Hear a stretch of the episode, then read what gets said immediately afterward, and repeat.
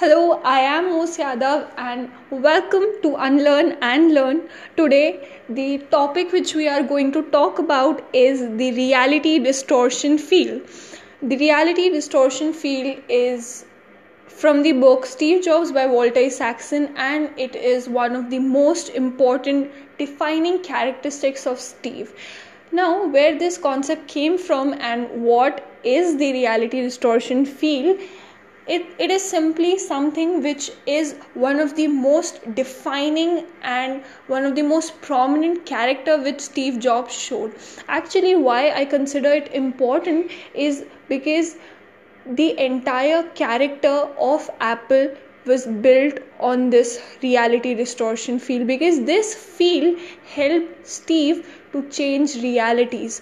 Whenever certain things didn't suited his will when he was not ready to accept the reality he changed it.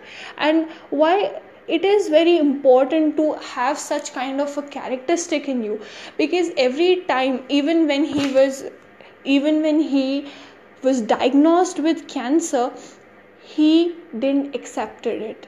And that is um, that is there see there's a difference. Being a rebel and being able to not accept the reality because you have the confidence that you can change the reality. And that is what steve did. And this characteristic actually the world the reality distortion field came up when andy hertzfeld first joined apple. He was getting a briefing session from bud tribble and about how much things have to be done when they were designing the Macintosh.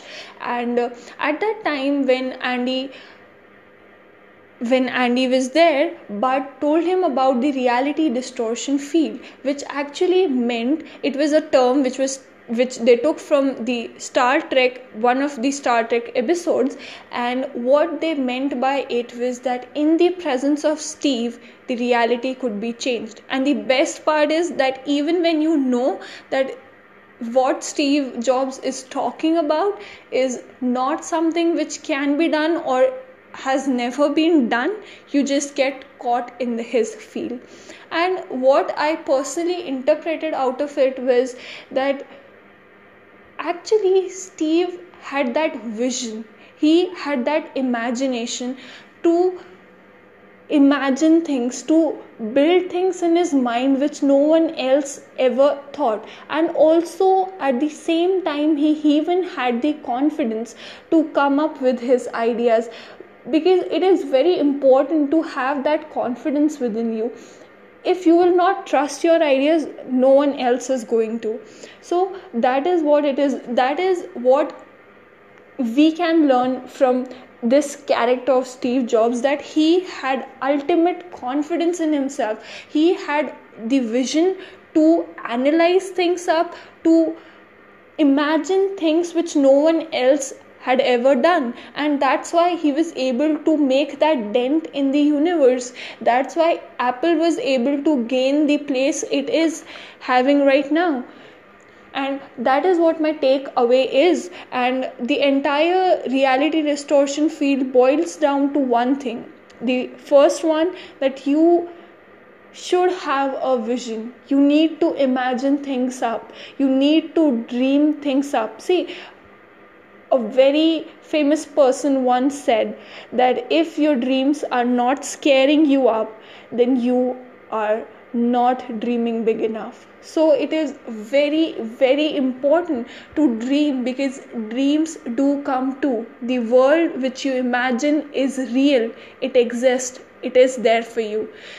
And the second takeaway is that you should have that ultimate confidence in yourself upon yourself that the thing which you are imagining the thing which you have a vision for is coming to be true. It exists. And when you will have that confidence when you will have that analy- analyzation of that particular thing in you then you will be able to have to display to you will not need to display to other people.